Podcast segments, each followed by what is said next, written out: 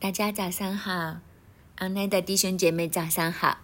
我们今天来看箴言的第六章，一到五节是一段，六到十一节是一段，十二到十九节是一段，最后二十到三十五是一个大段落。箴言第六章可以是说是一个人生的秘秘诀。这个人生的秘诀是怎样保障你的人生是怎样稳妥，家庭幸福？我们来看看怎样让我们人生稳妥、家庭幸福的秘诀。我们先看第一到五节：我儿，你若为朋友作保，替外人击掌。你就被口中的言语缠住，被嘴里的言语捉住。我儿，你既落在朋友手中，就当这样行才可以救自己。你要自卑，去恳求你的朋友，不要容你的眼睛睡觉，不要容你的眼皮打盹。要救自己，如鹿脱离猎户的手，如鸟脱离捕鸟人的手。一开始就说我儿，作为一个爸爸，作为一个人生的过来者，有丰富人生经验的人。当自己的儿子这样子劝诫，如果你为人作保，替外人击掌，就被口中的言语缠住，被嘴里的言语捉住。意思是什么呢？就是你不要替外人来击掌。这个击掌所代表的就是进入一个合约里面，进入一个合约的关系里面。好像被这个绑住。如果你为人做担保的话，就等于你自己和人签了一个的合约。这样子的情况之下，你就被自己口中的言语缠住，被嘴里的言语给捉住，你自己就落在一个捆锁的里面。那你要怎么做呢？你就要这样来救自己。你要自卑，去请求你的朋友，而且不要拖。后面的两句就是不要拖，不要容你的眼睛睡觉，不要不要容你的眼皮打盹，要救自己。如鹿脱离猎户的手，如鸟脱离捕鸟人的手，就是要快，不要让自己的眼睛睡觉，不要让自己的眼皮打盹，就是连一刻的休息都不要，眨眼的功夫都不要。这里有几件事情值得我们去思想。第一就是不要做保，但是我们也要问，为什么人会做保呢？人会做保的原因是什么呢？其中一个原因就是觉得侥幸呢，觉得没有不会有事的。第二个原因就是信赖你的朋友啊，你也是帮你的朋友做保啊，你都是相信他呀，你觉得他是有能力还的。但这个逻辑上面也是有问题的。如果你的朋友真的能搞定的话，他就不用借了。我们借的时候，就是我们搞不定的时候。其实我们借的时候，就是我们没有能力的时候，或者是我们搞不定的时候。为什么我们会在人家要借的时候，你明知道他搞不定的情况之下，你还要相信他能搞得定？这个逻辑上面，是不是首先已经自相矛盾了？你认为他可以搞得定，所以帮他做担保了。但如果他搞得定，他借都不用借啦。所以这个道理就很明显。还有另外一个原因就是，为什么我会帮人做保呢？其实很多时候都是自己的一些的虚荣，就是你觉得帮人做个担保子吗？没有什么没关系的，他可以搞定的。但是你帮他做担保又有面子。这个朋友以后也会当我是好朋友，所以可能都有一些一点点的自我发大和虚荣在里面，就去担保。还有就是没有计算清楚。其实讲真的，你要帮一个人做担保的话，你不如直接借给他。反而你不用惹一身的麻烦，那我借给你啦，我干嘛要做你的担保人呢？但是问题就是，其实你也没有啊，那你才会帮人担保，而不是选择借给他。问题又来了，如果你自己都没有，你都没有这样的能力，你又去帮他做担保，那你担保什么嘞？所以在几重里面下来的话，如果我们在这样子的情况下都还去做担保的话，那就会惹很多麻烦。如果你真的要做保的话，不如你借给他。但是你又想，呃，如果我借给他的话，会变我们的关系会变得复杂，那不如做担保。但是你做担保的时候，你就要确定他不还的话，你会你会去帮他还，而且你也预着他他不还的时候，你就会帮他还。然后这个钱是你不急着用的，用钱财来结交朋友。但问题是这里的担保已经过了自己的能力。然后又有一些的虚荣心在里面，想着顺水人情帮一下，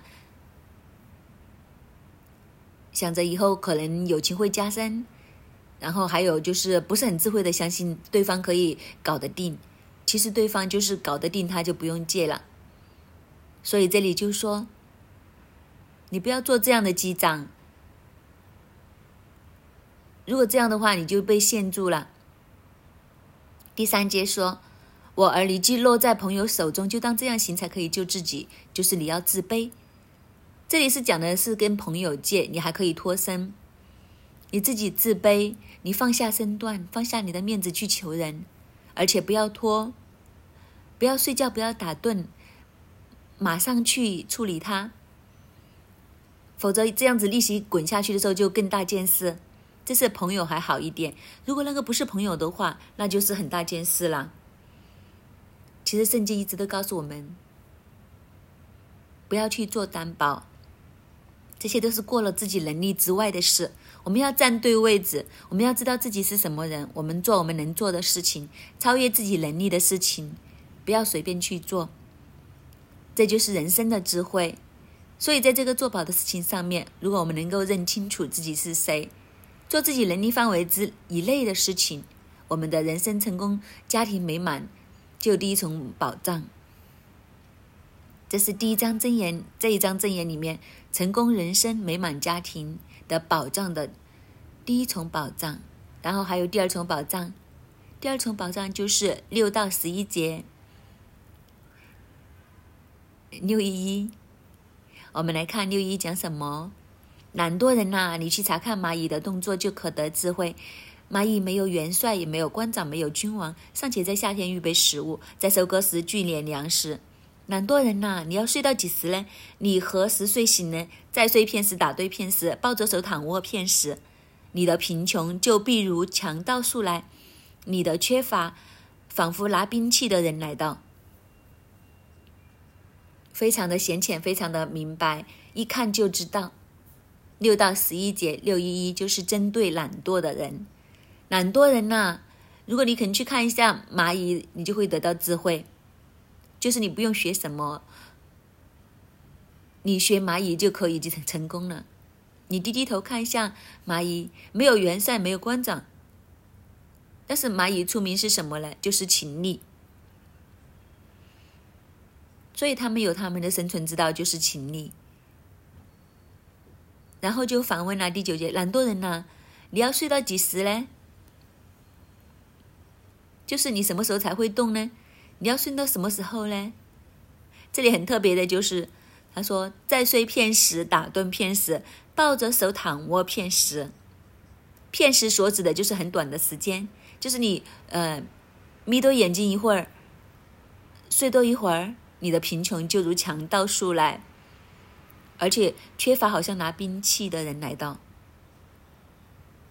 其实这个在睡片时、打对片时、抱着手躺卧片时，这三个片时都是懒惰人的借口。懒惰人很喜欢自己和自己心里讲的一些对白，就是要起床了，就是自己跟自己说：“啊，睡多一会儿啊，OK 的。”闹钟响了，要起身了，就在床上说：“躺多一下啦，都 OK 的。”要出门口了，坐一阵，坐一会儿啊。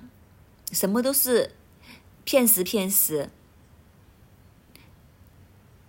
就是睡多一会儿嘛，等一下跑跑快一点就可以了。但是这些的骗时骗时累积起来，懒惰其实是什么呢？懒惰就是一个心态，是一个提不起动力的表现。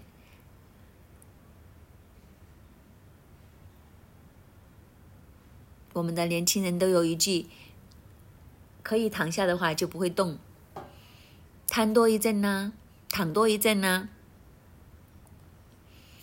圣经告诉我们，如果我们以这样的态度来做事情的话，我们的贫穷就会如强盗速来，我们的缺乏就好像拿兵器的人来到，就是你抵抵挡不过的，他来抢你的。你再多的东西都好像漏了一样。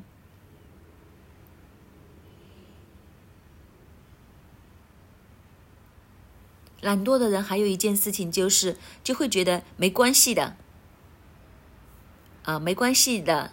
但是问题就是，他会突然之间，你会发现你失去了很多东西。最惨的是什么呢？你追不回来。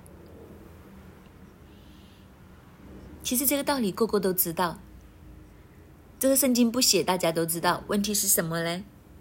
有多少人能做到呢？我也觉得很妙的。箴言的六章六到十一节六一，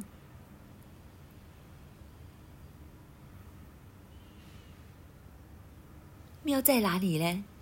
如果你认识张牧师的话，很多人都会说，张牧师带领教会很成功啊，很多人很欣赏他。那究竟詹姆斯的秘诀在哪里呢？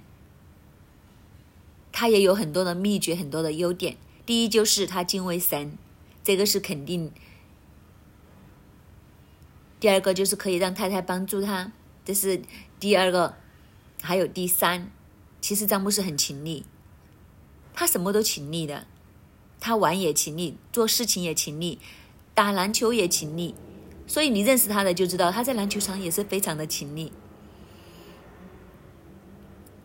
这是他生命的一个特质，这也常常是我跟自己讲的，我要在这方面要努力去学习他。他真的是在连球场打篮球都是很勤力的。他是可以，他觉得那件事情重要的，他可以不停的重复，去努力，去改进。比如打篮球，就是圣经不用说啦，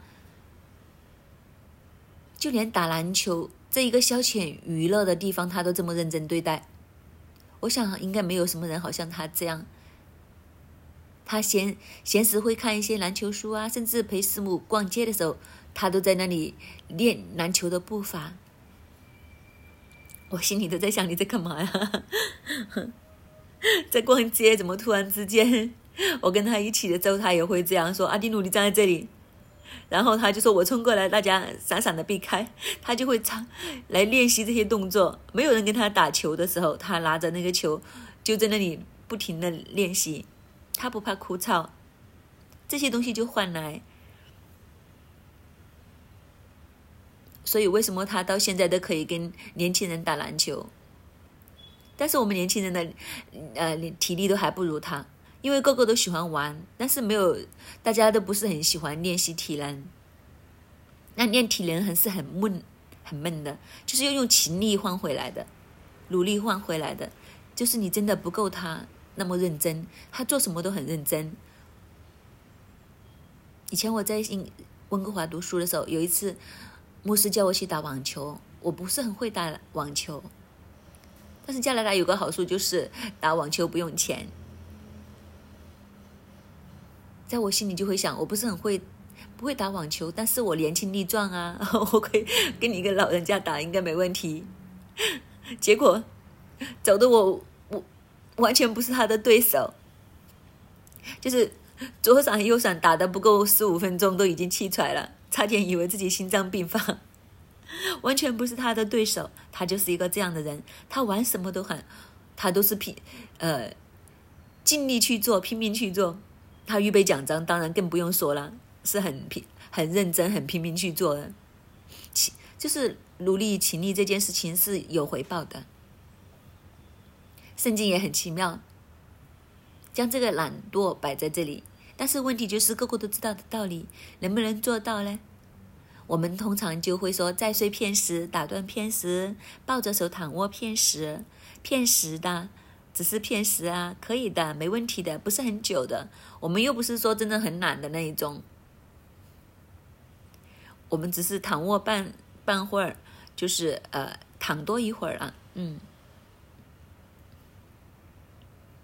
这些的画面就在我们早上的时候常常都发现发生，特别是闹钟响的时候，我们心里都会说躺多一会儿，躺多一阵呢，五分钟，五分钟。这就是那个问题，因为其实它是一个态度的问题，它反映你这个人有没有那个动力在里面。如果你那件事情是很喜欢的，比如很简单，这男孩子我们只讲男孩子，我们不讲女孩子。呃，如果你是一个男孩子，你心目中有一个女神，追了很久，你今天约她吃早餐，她终于答应你啦。闹钟一响的时候，你会不会跟自己说躺多五分钟？抱着手躺卧片时，这个片时马上就消失，你会马上弹起身来啊，梳洗，然后冲到门口，嗯，很怕自己迟到，其实就是一个态度。所以人生怎样人生成功、家庭稳妥？第二个秘诀就是不要偷懒，就是我们要有积极的态度，而不是那个骗时骗时骗时。就是很退后，那个态度。如果这样的态度是不会成功的，但是我们要成功的话，我们就要有这个积极的态度，要勤力，要积极的态度。我们再看十二到十九节，无赖的恶徒行动就用乖僻的口。用眼神传神，用脚示意，用指点画，心中怪癖的常设恶谋，不善纷争，所以灾难必忽然临到他身，他必顷刻败坏，无可无法可治。耶和华所恨恶的有六样，连他心所憎恶的共有七样，就是高傲的羊、撒谎的蛇、流无辜人的血的手、图谋恶计的心、飞跑行恶的脚、吐谎言的假见证，并弟兄中散布纷争的人。人生成功、家庭美满、幸福的第三个要诀就是十二到十九节，就是无赖的恶徒行动就用噔噔噔噔，就是我们刚刚读的一堆的东西。那一堆东西所讲的就是什么呢？其实这一段十二到十九节这个秘诀就是：如果你要人生成功、家庭幸福的话，远离恶人。这些恶人是怎样的呢？圣经用无赖的恶徒来形容他们，有无赖，有恶徒。什么是无赖呢？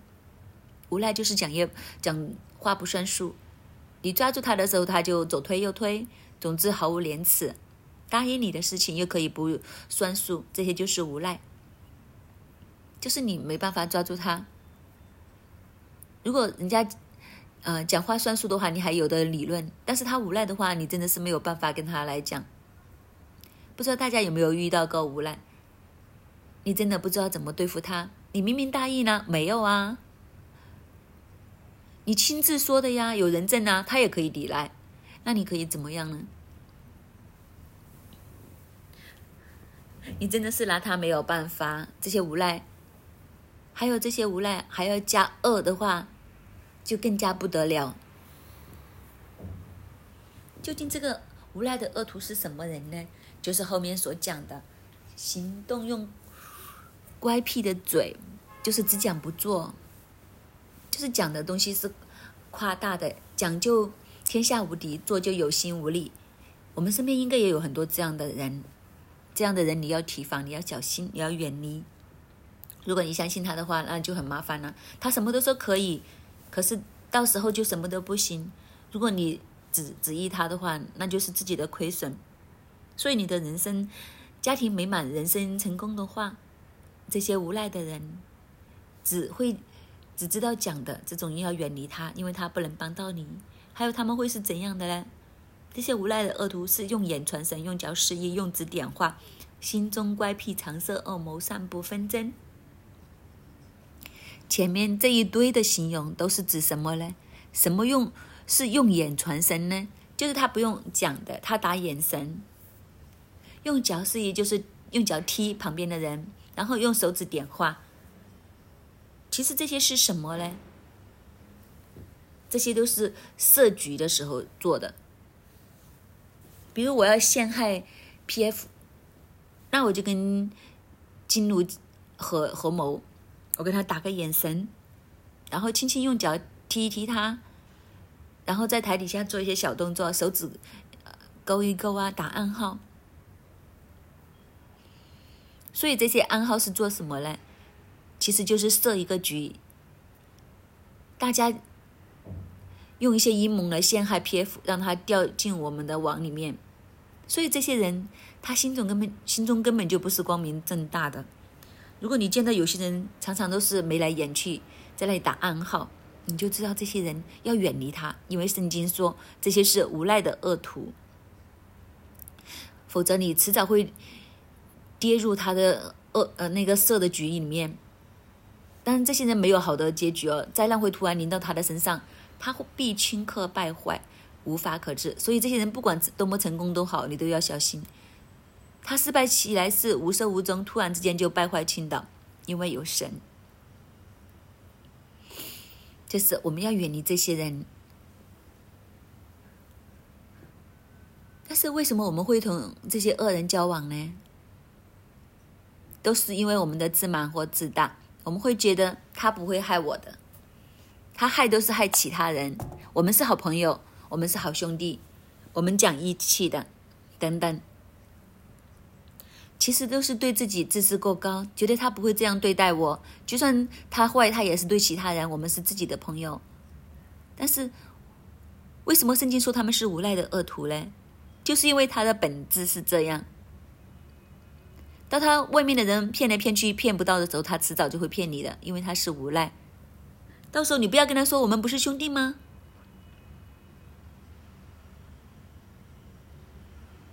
所以圣经告诉我们，这就是我们第三个要注意的，就是要远离这些恶人。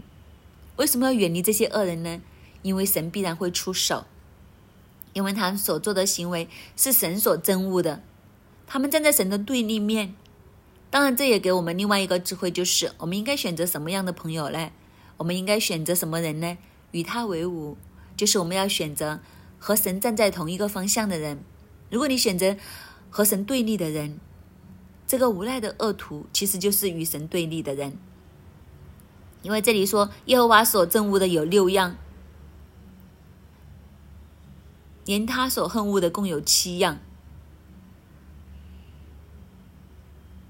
这是希伯来文的文学手法表达，其实就是讲的是七样，就是高傲的眼、撒谎的舌、流无辜人血的手、图谋恶计的心、飞跑行恶的脚、吐谎言的假见证、兄弟中散布纷争的人。这些事情都是神所憎恶的。行这些神所憎恶的事，人是和神对立的，和神站在对立面。这样子的人，你还跟他做朋友？如果你和他做朋友，你就是跟他站在同一个方向、同一个阵营，而这个阵营是神所憎恶的，是神要对付的。那就是说，你的对手是谁？其实你的对手是神。所以，当你和这些人在一起的时候，你就是和神来敌对，和神敌对的，怎么会有好的后果啊？怎么会有好的收场啊？你怎么可能对得过神呢？所以你就是自取灭亡了。所以圣经告诉我们，我们要远离恶人。好，最后一个，要人生成功，家庭美满。第四个要诀就是二十到三十五节，一大段最长的篇幅。我儿，你要谨守你父亲的诫命，不可离弃你母亲的法则，要常系在心上，挂在你颈项上。你行走，他必引导你；你躺卧，他必保守你；你睡醒，他必与你谈论。因为诫命是灯，法则是光，训诲的责备是生命的道。能保你远离恶妇，远离外女佳媚的舌头。你心中不要恋慕他的美色，也不要被他眼皮勾引。因为妓女只剩一块饼，淫妇猎取宝贵人宝贵的生命。人若怀里揣火。衣服岂能不烧呢？人若在火炭上走，脚岂能不烫呢？亲近邻舍之妻的也是如此，凡挨近他的，不免受罚。贼因饥饿偷窃充饥，人藐不藐视他。若被找着，他必偿还七倍，必将家中所有的尽都偿还。与妇人行淫的，便是无知；行这事的，必上吊生命。他必受伤损，必被凌辱。他的羞耻不得涂抹，因为人的记恨成了烈怒，报仇的时候绝不留情。什么赎价他都不顾。你虽送许多礼物，他也不肯甘休。这一大段都是在讲，不要淫乱。原来你的人生要成功，你的家庭要美满，最重要的那一关就是淫乱，千万不要淫乱。一起一连上凌乱，你就人生就很难成功，你的家庭就很难美满。我们都知道，一沾上这些，你的家庭一定散了。他说：“我儿来，要谨守你父亲的诫命，不可离弃你母亲的法则。父亲的诫命，母亲的法则，这些父亲的诫命，母亲的法则所讲的就是长辈的言语。长辈的言语所代表的是什么呢？是古老的法则，这些是代代相传，一代传一代下来的。当然，以色列人一代传一代下来的这些父母的父亲的诫命，母亲的法则，所指的是什么呢？其实就是生命树。”就是摩西五经，就是律法。我们要守住这些律法，在这些律法里面包含了些什么呢？神所设计的婚姻是一男一女，一夫一妻，一生一世，二人成为一体，这才是神的心意。这就是古老的法则，这就是古老的诫命，要守住，守住婚姻的承诺，守住婚姻的纯洁和单一。这样的时候，你的人生才可以美满，你的家庭才能幸福，并且这些的诫命要常常系在你的心上，挂在你的颈项上。你行走，他必引导你；你躺卧，他必保守你；你睡醒，他必与你谈论。所以你要常常记住神的这些法则，这些法则，无论你去到哪里，你走也好，坐也好，睡也好，都要守住，因为这个诫诫命是灯，法则是光。会照亮你的人生。训诲的责备是生命的道，这些都是引导你走生命的道。意思是什么呢？如果你不走这些的话，你所走的就是死亡之路。究竟我们是走在光里面的生命之道，还是走死亡之路呢？那死亡之路又是怎样的呢？死亡之路就是这一些恶妇。这些淫妇所引诱你要走的路，所以这里所讲的恶妇、淫妇，其实就是代表引诱。这个引诱是引诱你离开生命之道，然后你就走黑暗死亡之道。所以我们要小心，不要被他勾引。所以二十五节就说，不要被他的眼皮勾引，不要贪恋他的美色。这些会让你觉得很漂亮啊，很吸引人的东西啊，我们要小心。如果这些吸引人的东西是让我们离开生命之道的话，离开神的古老的法则的话，我们就要小心。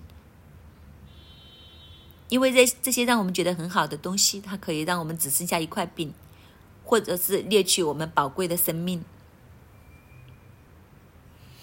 这就是圣经给我们的提醒。他说道理其实很简单。就是你抱着一堆的火，你怎么可能不烧到衣服呢？就是你在炭火上走，怎么可能不烫脚呢？如果你受这个引诱，这样子去走这个道，远离生命之道的时候，怎么会没有损伤呢？一定有损伤，就是这么简单。所以你爱进这些灵色之气都是一样。然后突三十节好像突然没有关系一样，无端端的是讲到贼。贼因饥饿偷窃充饥，人不藐视他。但是三十二节又回过来，就是说与富人行淫的便是无知。为什么会这样呢？其实三十、三十三节都是讲同一件事，就是我们不要受引诱来行淫。如果你是好像一个贼一样，你偷了东西，其实人不会藐视你，最多赔回去就是了。嗯。你偷东西的话，你是可以用钱来解决，赔回去就可以了。但是行淫呢，不是赔钱这么简单哦。钱可能解决不了这件事情。贪一时之快，贪恋美色。当你在这样婚姻上不忠的时候，未必是钱能解决的，因为他有很多的很多麻烦的。如果不小心有一个孩子出来怎么办？你可以想象是多么的复杂。这个就是告诉我们，行淫这件事情是很特别的。他不同做贼，做贼最多是用钱赔偿就可以解决，但是行淫却不是。它会让你上吊生命，让你受损伤，被必被凌辱，他的羞耻不得涂抹，这些东西会一直粘在粘着你的，你很难脱离的。为什么呢？特别是你近邻舍之妻，你亲近邻舍之妻就更加是这样了。因为对方如果一知道的话，那个恨会成为烈怒，他报仇的时候绝不留情。你就算送什么暑假，他都不顾；虽送许多的礼物，也都不可以甘休。所以这件事情是很难搞得定。简单来说，就是对方的极度产生的烈怒，并不是可以这么容易淋得熄的。意思就是不好，不要走这样的路。当然，这里所讲的淫妇，除了是指上婚姻上面的男女之间的关系之外，其实当然也是指信仰上面这些的淫妇，很多时候是代表的偶像所带来的引诱。神和我们之间的关系，神常常都是用夫妻关系来预表神和人的关系，神和教会的关系，其实应该是一个一生一世、一夫一妻直到天荒地老的。但是这些淫乱进入的时候，引诱我们离开这个关系的时候，你会发现，这个淫乱的偶像所带给我们的那个后果是不堪设想的。而且不是这么简单就能解决的。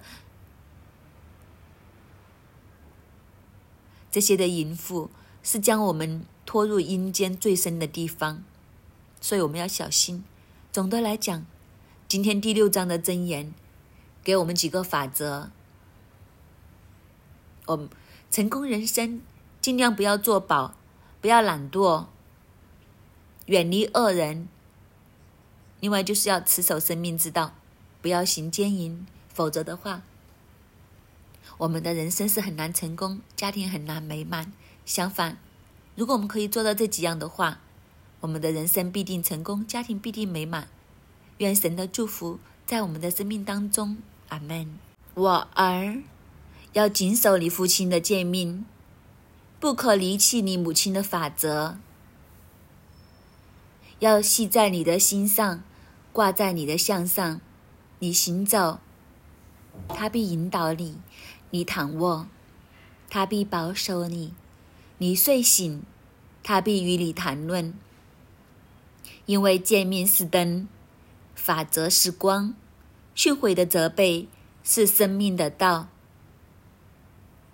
弟兄姐妹，神清清楚楚让我们知道，他的诫命是灯。法则是光，训悔的责备是生命之道。其实神的训诲、神的诫命，明明白白的让我们知道，明明白白的让我们清楚看见，在地上脱离黑暗，进入光明，只有一条路，就是选择跟从神诫命的道路。但是我们呢？神讲的这么清楚，这么明白。我们愿意听吗？我们愿意跟吗？明明告诉我们这就是祝福的路径，但是我们的人生呢？愿意听、愿意跟吗？好不好？今天我们今天早上来为我们的心来祷告，为我们的心能够接受这些教训、这些训诲来祷告，不是耳朵听这么简单，而是我的心呐。能够接受我的心呐，能够明白我的心呐，能够拥抱，以致我可以行出来。好吧，我们进入灵里面，我们为我们的心来祷告，求我的心呐，看见见命的好处；我的心呐，接受这个见命；我的心呐，可以真的将这个，不只是耳朵听，而是进入我的心里面，我完全的去接受、明白。我们开声来为我们的心来祷告，神啊，你的诫命，抓你保守我们每一个人的心。让我们的心是拥抱这些诫命。主啊，当这些律例典章每个星期在教会不断的讲、不断的讲的时候，主啊，你让我们的心拥抱，你让我们的心真实的接纳，而不是将这些的道好像耳边风一样听过就算了，而是进入我们的心里面，以致我们的生命是拥抱的，以致我们的生命是真的使这些诫命。为灯为光，以致当我们失去的时候，主啊，失去你的诫命，失去你的法则，主啊，我们是进入黑暗的里面，我们只是被世界的黑暗、世界的拉扯，进入一个死路的里面。主啊，你给我们的生命，给我们的心人明白，给我们的心人相信。主啊，你让我们的心恐惧。失去你的诫命，就好像失去光一样，以致我们不轻看诫命，以致我们不轻看法则，以致我们不轻看训诲。主要将每一个诫命真的打入我们的心里面。弟兄姐妹，我们有是一个能听的人吗？为什么要问这个问题呢？是因为今天箴言第六章里面所讲的。人生道理、人生法则，浅浅易懂。好像第一个一开始，牧师说一至五节里面讲，不要做能力以外的事，不要因为血气、因为个人的骄傲，就替人做担保。中国人都讲，不做中不做保，但是我们有没有听呢？会不会在我们的生命里面？我们都常常为人担保，未必是钱，常常都拍心口说：“我我保证没事，我担保没事，担保 OK。”会不会我们都是这样？第二个，六至十一节要勤力呀，勤力呀！有幼稚园已经开始要讲勤力呀。幼稚园读书都是写早上起来就嘟嘟嘟嘟，但是我们呢？我们勤力吗？还是我们被世界的声音已经掩盖？最近常常都是要慢活啊，要活在当下呀，要玩啊，要享乐啊，甚至最近的话题就是要提早退休啊，能够四十岁退休就好了。其实这些，这些跟勤力、不要懒惰刚刚相反。再接下来，远离恶人。哇，神所憎恶的恶人，但是我们想想。我们却很喜欢跟这些人在一起，高傲的眼，撒谎的舌，流无辜人血的手，图谋诡计的心，讲假见证，散播纷争。我们有没有远离呢？到最后，要远离淫妇。牧师讲的很好，淫妇不单只是行淫这个邪淫，更加是世界的淫妇。跟从世界，远离神；拜世界的法则，拜偶像，远离神。显而易见的道理，但是我们有多少人能做到呢？我们是不是一个能听的人呢？好不好？这个时候，我想邀请弟兄姐妹在家中、在现场的，我们都可以安静下来。神讲的这几件事，在最近我们的心思意念里面，我们有没有远离呢？还是我们知道，一路这样提下去的时候，说对啊，我最近都挺懒的，还好我最近有跟人担保这样担保那样。啊，这些恶人里面，其实我不经不觉里面自己也在散播一些纷争，一些负能量。我都在这里讲大话，我都高傲，高傲自己的里面，甚至讲淫妇，我都接近世界的淫妇。好不好？我们一起来进入我们的祷告的里面。跟神承认，神啊，其实我不听，明明的道理在这里，但是我却不听，我却是偏行。甚至今天听真言的时候，再而听下去，我就会觉得我都没有啊。但细心的想，我都中计了。原来我都是一个不听的人，好吧？我们先来跟神认我们的软弱。神啊，我们来到你的面前，主啊，我们都和你承认，是的，你的法则明明可见，你的法则是主动的，让我们知道。神啊，我们来到你的面前，主啊，我们都向你承认。是你的法则，明明可见。你的法则是主动的，让我们知道。我们不能说我们不知道，我们不明白。但是主啊，我们确实常常违背你的法则，违背你的诫命，甚至在我们的生命里面，我们都轻视。耳朵听了，头脑过了，但是我不看为重要，我都不停的去犯，我都会不停的落入仇敌的圈套里面。但是主啊，你今天再一次提的时候，主啊，你给我们正视，你给我一个拥抱你的法则，视为光、视为灯的宝贵一样。视为生位的宝贵、生命的宝贵一样，紧紧的拥抱。主啊，给我不要在世界的里面被仇敌欺哄，我就离开。主啊，让我视法则为生命，这是保命符，这是保命的要诀。主啊，你给我们看重。主啊，当我们逃离这些软弱。帮我们谨守遵行在你的律例里面，主啊，你听我们的祷告，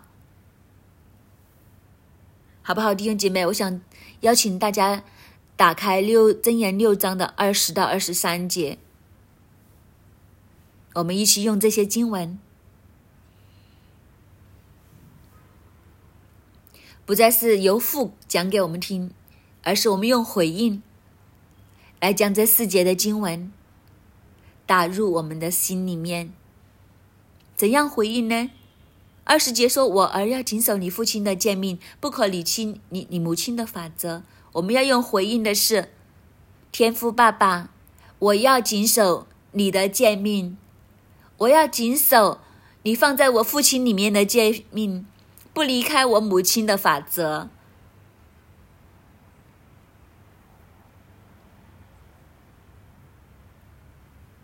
我们拿着二十到二十三节，我们先为自己来祷告，是你和神的回应。神啊，是的，我愿意这样谨守，我愿意这样将这些系在我的心上，挂在我的项上。我行走，这些法则就引导我；我躺卧，这些法则就保守我。我睡醒，他就会与我谈论，因为这些诫命是我的灯，因为这些法则是我的光，这些训诲的责备是我生命的道，好不好？我们一起放自己的名字进去，回应来祷告。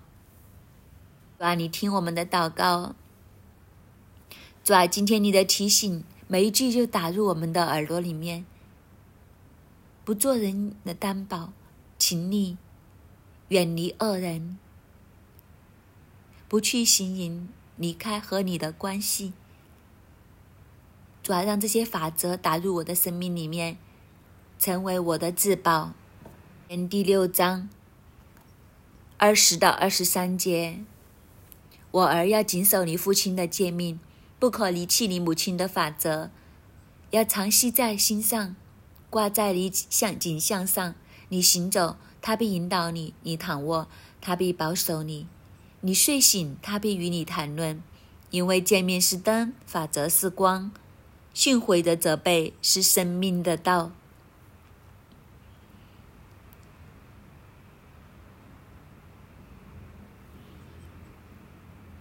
世上诸多引诱，有生命的骄傲引导我们作保，有心里的声音跟我们说骗时骗时，以致到我们懒惰；有恶人，有淫妇，怎样可以胜过呢？特别是心里面的声音骗时骗时，很简单呐。原来胜过的方法，就是刚刚德嘎和我们分享的：我儿要谨守你父亲的诫命，不可离弃你母亲的法则，因为诫命是灯，法则是光，训诲的责备是生命之道。亲近神，自然能够远离一切的恶。亲近神，让神的法则、神的道、神的言语更多的充满在我们的生命里面。世界的声音就会减少，否则就反过来。所以我们要为我们的心来祷告，主求你帮助我们，圣灵求你将更多生命之道、更多神的声音、更多的法则律律放在我们的心里面，甚至让圣灵的声音占据我们心灵里面每一处的空间，以直到世界再没有空间对我们说话，淫妇再没有办法引诱我们。主啊，也让我们的懒惰不在我们当中来发动，因为我们要珍惜你给我们所有的每一刻的时光。主啊，愿你的道充斥在我们的心灵里面，充斥在我们的脑袋当中，以知道我们无论是行走，无论是躺卧，是睡觉的时候，你都看顾，你都保守，你都充满我们。圣灵，我们呼求你，求你更大的浇灌在我们当中，更深的来充满我们每一个。让我们成为一个被圣灵引导的人，主啊，以致我们所行的一切的道路都蒙你的喜悦，蒙你的保守和祝福。主，我们感谢你，听我们的祷告，奉主耶稣基督的名，阿门。感谢主，我们今天的晨祷就到这里，愿主祝福大家。